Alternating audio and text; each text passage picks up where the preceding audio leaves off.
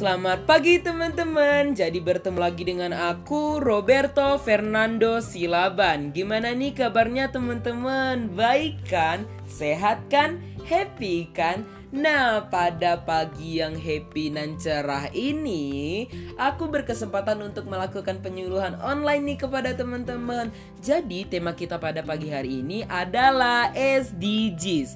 Nah, pasti terlintas nih di pikiran teman-teman, apa sih SDGs ini? Iya kan? Jadi, SDGs merupakan singkatan dari Sustainable Development Goal System. Bukan goal tapi goals, teman-teman. Karena ada tujuan dan capaian.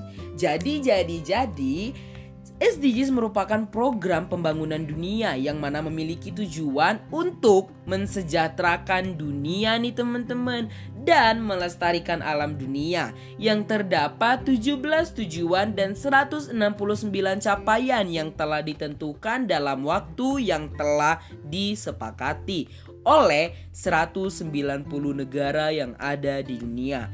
Sebelumnya SDGs ini adalah kesepakatan yang baru yang menggantikan MDGs nih teman-teman. Teman-teman tahu nggak sih apa singkatan dari MDGs ini? Jadi MDGs merupakan Millennium Development Goal System yang di mana MDGs ini telah berakhir pada tahun 2015 kemarin. Jadi MDGs telah kedaluarsa nih teman-teman. Jadi SDGs ini menggantikan MDGs yang berlaku dari 2015 sampai 2030. Nah, dari 17 tujuan dan 100 169 capaian tersebut diharapkan dapat menjawab ketertinggalan pembangunan negara-negara di seluruh dunia, baik negara maju maupun negara-negara berkembang.